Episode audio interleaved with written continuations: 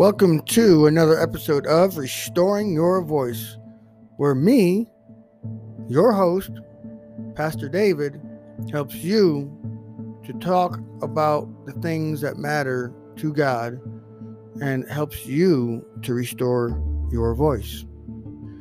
So I apologize for there not being an episode yesterday, but uh, I got interviewed by Joel Yount, co founder of Spirit Fuel. Um, so go check them out, spiritfuel.me, M-E. So spiritfuel.me. Um, anyway, it was a great interview. It was an honor to be um, interviewed yesterday. Um, if if uh, I can get a recording of that, I'll download it and then I'll upload it as an audio recording. And then you can listen to it on audio podcast and be blessed by it. So, that being said, today I want to talk about something that is on the heart of God. How do I know it's on the heart of God? Because He told me, because He had me pray specifically on this. What is that?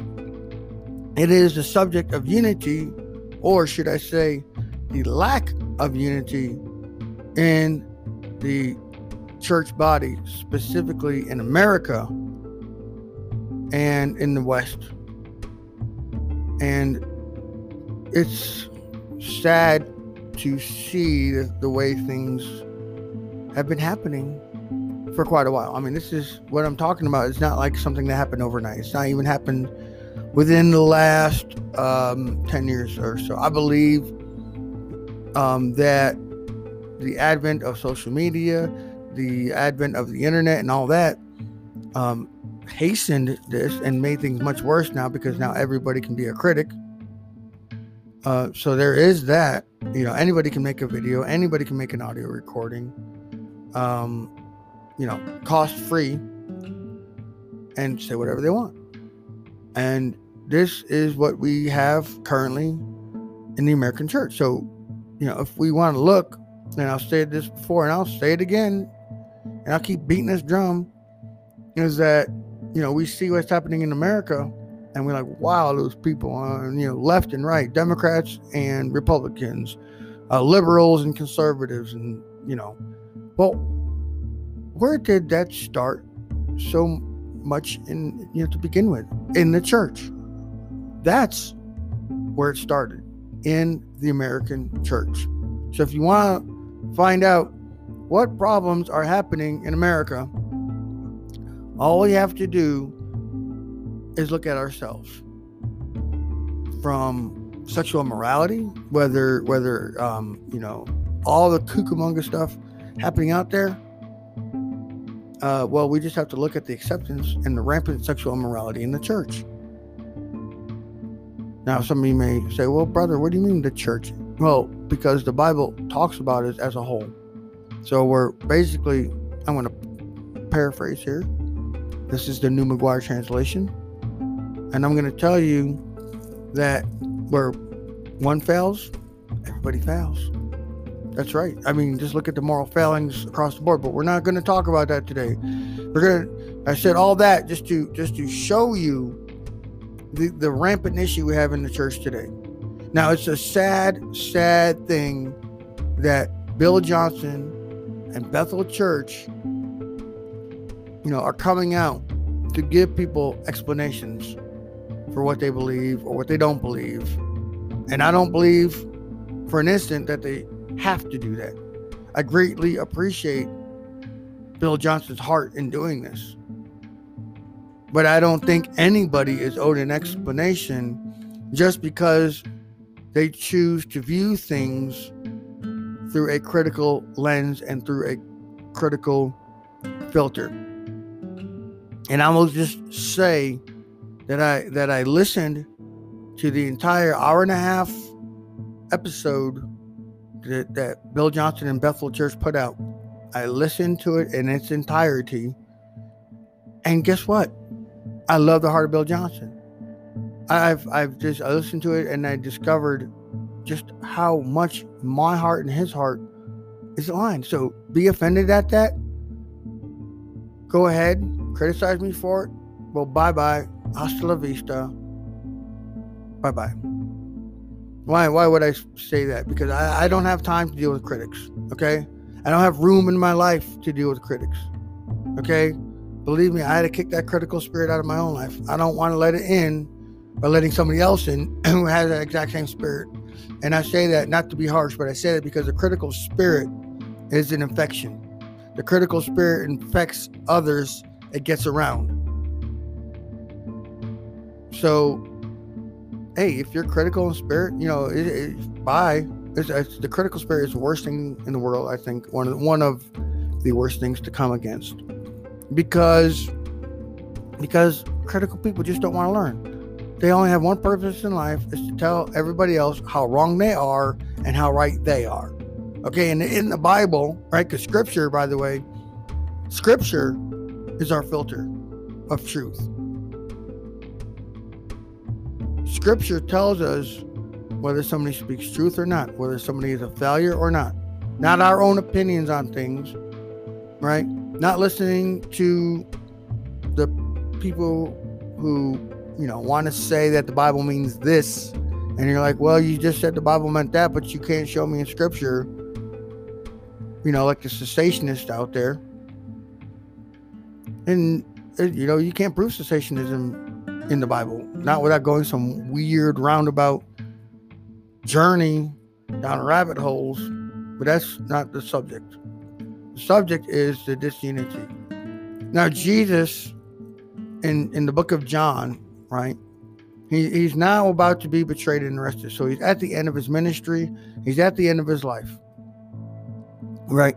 So so so he, he's now just finished telling his disciples, okay, what's going to happen, what must happen. But hey, he gives them a, you know a good dose of hope as well at the same time, and then he does what every single one of us should do: pray. I mean, one Jesus, you know, him and praying are, are you know like breathing air, right? Rightly so, and he still is to this day. But specifically, he prayed about you know, God the Father preserving us, right? God not taking us out of this world, but preserving us from the evil one. And also for unity, right? He prayed, Father, I pray that they may be one just as you and I are one in perfect unity. So if you don't know, that's how Jesus got everything done. Okay, it wasn't just because he was fully God, right? Um, I mean, if that was the case, then then why did the why does the Bible say that he he grew in wisdom? I mean, if he was just God and not human as well, then he wouldn't have needed to. But we know that Philippians tells us that he emptied himself. Okay, not considering himself equal with God. It, it tells that not because he wasn't God, but because of, of what he did for us to show us, you know what? This is what redeemed humanity looks like unity. This is what a redeemed nature looks like unity. And this is what will get done when you decide to operate as one and in unity. You see, me and dad, me and my father, me and my papa. So you see, me and dad, how, how we do things how we get things done. Yeah, well, that, by the way, should be the norm for everybody. This is what a redeemed nature looks like. And he demonstrated it perfectly. Not like everybody else, right? All of us, everybody who's ever existed and will ever exist, um, demonstrates, unfortunately, many times uh, than not, the imperfect part of humanity. But he did show us what unity looks like. He prayed for that. He didn't pray, I pray, Lord, that the world will know them by their absolute perfect doctrine. Absolutely not. Lord, they will know. I pray, Lord, that the, the, the world will know them by their preferred Bible translation. No, didn't say anything like that. By our love for one another by our love for one another. And I fully believe these these people out there who, who, who think it's their role in life and their job in life to criticize others lack the love of God. And guess what? If you lack the love of God, then you lack God Himself, and therefore you lack salvation. Right? Because Jesus tells us in Scripture that it is what comes out of our heart that defiles us, right? Elsewhere in Scripture, Jesus' brother, Jacob slash James, tells us that sweet and bitter water cannot come from the same source. Tells us that, that cursing and blessing come from the same mouth, but it should not be so. It, it, it, it bottom line, more of the New McGuire translation. By the way, I'm working on it. It'll be done in about 50 years. And anyway, just to say that what comes out of our mouth on a constant basis will tell us the heart that we have. Do we have the wicked heart? Right? The heart that is wicked above all else. Or do we have the heart of flesh where the instructions of God are written on it? Which one do we have? We can't have both, and we can't operate in both at the same time, right? Sweet, bitter water, blessings and cursings. And oh, by the way, that cursing doesn't necessarily mean f bombs and taking God's name and you know and using it disrespectively, um, disrespectfully. I just made up a new word there, by the way. Disrespectfully doesn't mean that. Though those things are bad and they shouldn't be said, and we shouldn't use any type of that language, surely. But the deepest meaning, I believe, of that text of between blessing and cursing literally means how we speak about other people. All right. If we're always calling them evil, evil, evil, evil, if we're always, you know, referring to them as heretics, referring to them as this, referring to, and we're just naming those names, you know, that right there, I believe, is the heart what cursing means. Or do we bless other people? Or when we speak of them, how do we speak of them? Because it, will make a world of difference. It, it, literally is a salvific issue. You're like, but brother, you just, I, I thought it was, you know, believing in my heart and confessing with my mouth that Jesus is Lord. That's all it takes, right? Well, can you really say that Jesus is Lord when you live like a sinner?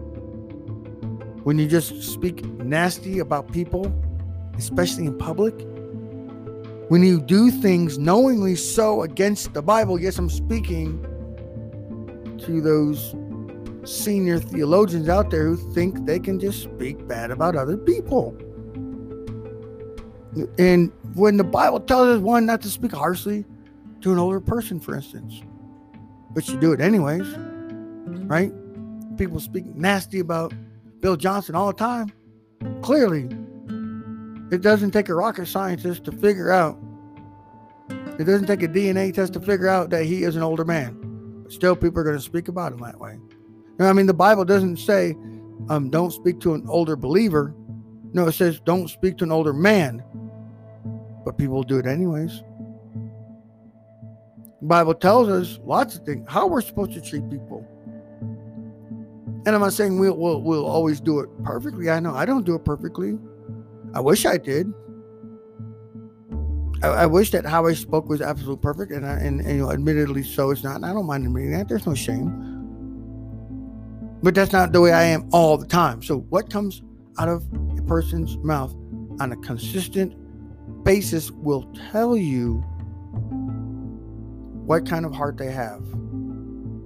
Two hearts. And this is going to be, I, I should make a sermon. I probably will do a sermon on this two hearts, but that's the purpose of this podcast episode is, is, is trying to tell you out there, my goodness, we wonder why nothing's getting done. We wonder why things aren't moving like they should. But the prophet said so that they would. Well, why aren't they?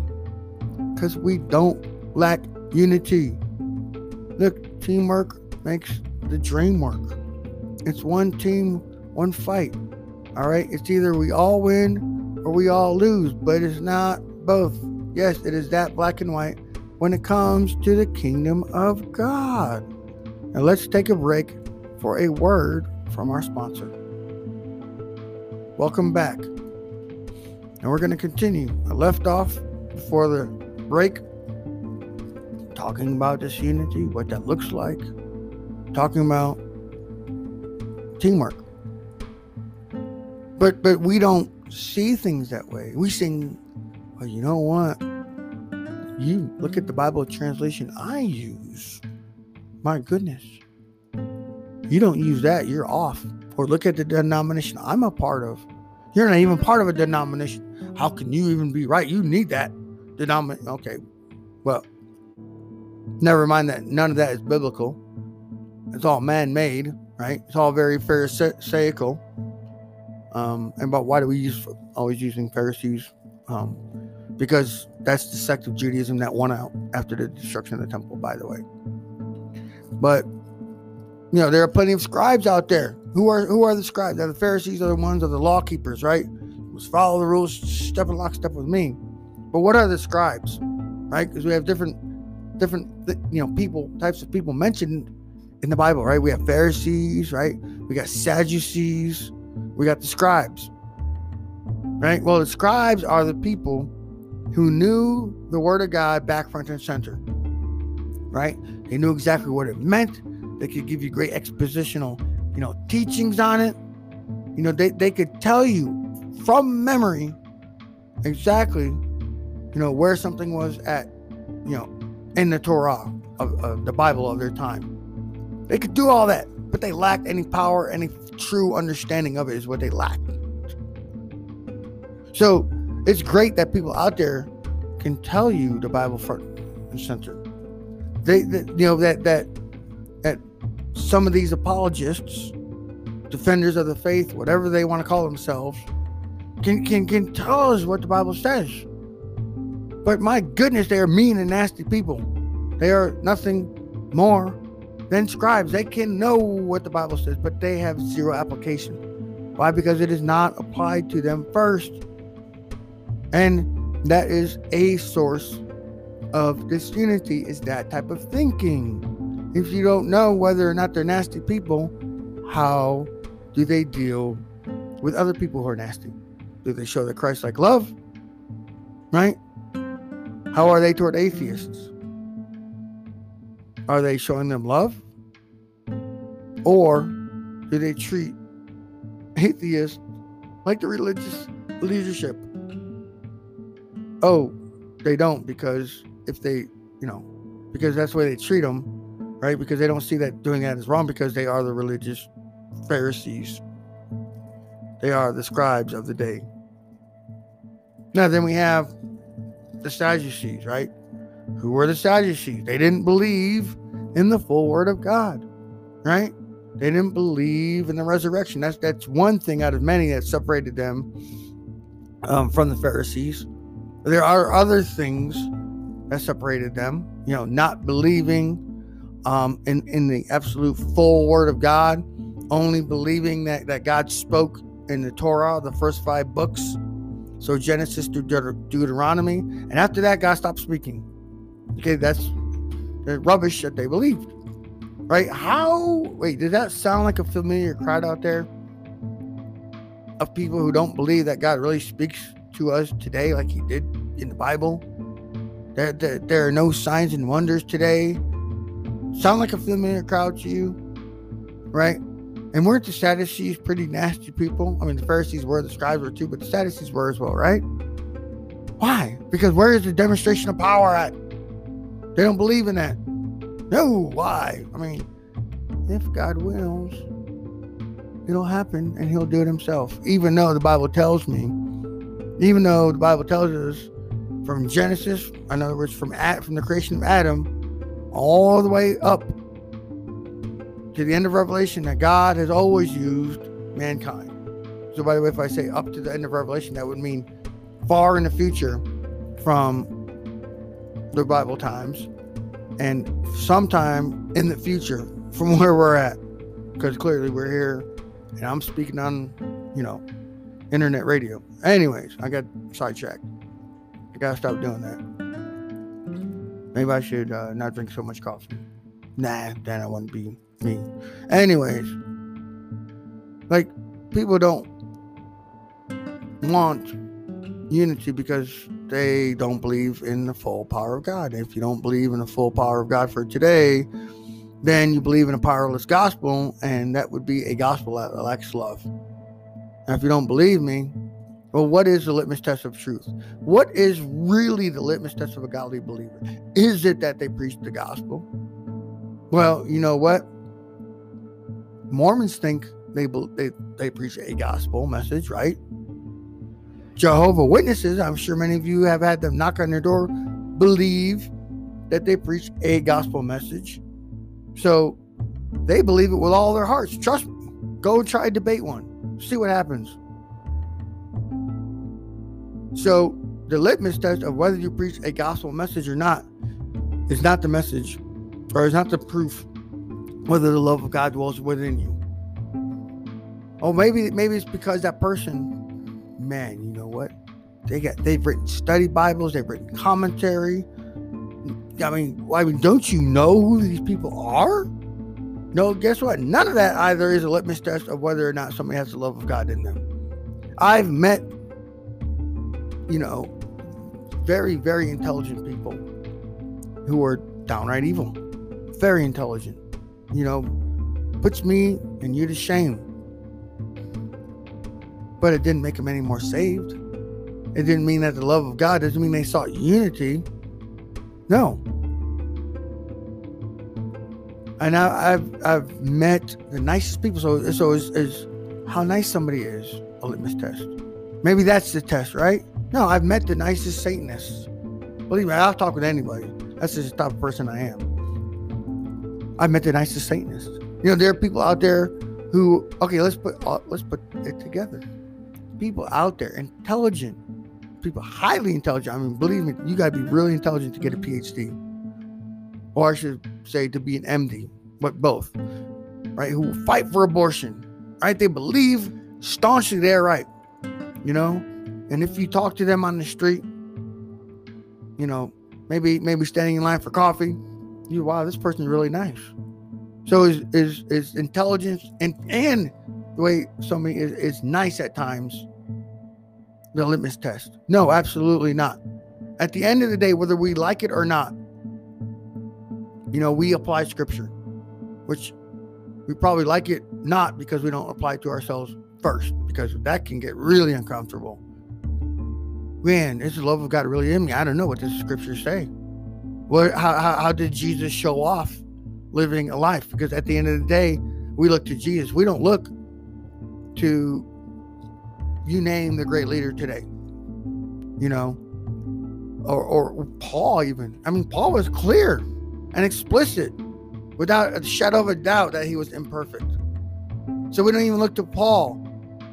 So we don't we don't look to the authors of scripture as as people we should we should emulate we should live like right? We, certainly don't look to the people written about in scripture uh, especially not so. We don't look to church fathers and by the way many of them held, held some crazy cucamonga straight up heretical beliefs. And that's just putting it mildly. So we don't look to them as how we should live or what, should, what we should uh, believe and what we should practice. At the end of the day, there's only one. His name is Jesus, the author of Scripture, right? The Word of God, who is God, as it says in John chapter 1, right? We look to Him as how we should live. You know, the Bible doesn't say to be conformed into the image of Paul, it didn't say be conformed into the image of Augustine. And then say be conformed into the image of of Bonhoeffer and, and, and more. At the end of the day, we need to look to Jesus. The Bible tells us to keep our eyes fixed on the author and finisher of our faith. So we're, we are almost out of time. And and I believe this is a much needed topic today. And and you know, I I was in the army for 20 years. All right. Not only was I in the army, but I went to combat. And why do I say I went to combat? Why do I highlight that? Because in combat, teamwork is essential. If you have one dude off doing whatever the hell he wants, not listening, guess what? Bad, bad things are going to happen, casualties and such. We need to realize that today. Is it really that serious? Absolutely, positively, absolutely. We have an enemy out there seeking whom he can steal, kill, and devour, and we've let him into the camp. Right? We have we have gotten off of guard duty. We have forgotten to be watchful, and the enemy has snuck right past. We have had, you know, you know, like when I was in Iraq the first time, um, and other times too, but I remember this specifically because I, I, had to deal with guard duty stuff, um, being in charge of stuff. But there, we had towers, right? Soldiers, right? And they were required to be alert in those towers in case the enemy tried something, right? And we had multiple towers around there, and and you know they, you know, we, we had to make sure they, that they did not read something they shouldn't be reading. They didn't do something. They should, in other words, nothing that would distract them from that most important, I would even say sacred duty of guard duty. And we have forgotten that precept in the body of Christ, right? No, no, no. We look at somebody and we think and we hear something that to, to us is off, whether it is really off or not. But we, we latch on to that horror like a bulldog. Arr, and we won't let it go. We just latch on to. Uh, did you not hear what so and so said? Man, I, I think some of these people need tape recorders to walk around with, so so that it could be replayed. A lot of the stuff that they say. Anyways, anyways, they latch on, you know. So they take their eyes off of, of, of what they really should be doing. And now, yes, they commit fratricide. Yes, we're we're we're what is fratricide, right? We're killing off ourselves, each other. Friendly fire. My goodness. My goodness. No wonder people in, in third world countries and such don't like the way the American system of Christianity is. Because at the end of the day, my friends, it's just American Christianity, not true Christianity. My friends, you need a revelation of the love of God. We all do. We need a deeper one every single day. But some of you out there, you just need a revelation of the love of God, period, because you thought you did. But when you examine yourself in light of scripture, you realize, holy moly, totally. I like that. Um, you realize that, you know what? It just, it's not in you. You're a nasty person. You know, you think it's your mission in life to tear others down. Hey, look, it's okay to call it wrong beliefs. I do it. Okay, it was done in the day of Jesus. He called out wrong beliefs. But notice what Jesus never did publicly.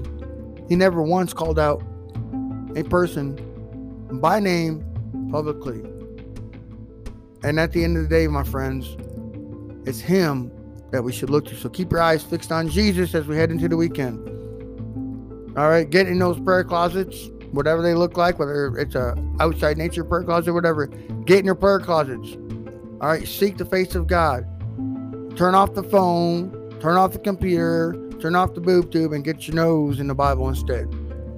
And you study it for yourself and you apply it to yourself. So I'm your host, Pastor David, saying God bless you. Use your voice for what really matters, and that is to glorify Jesus.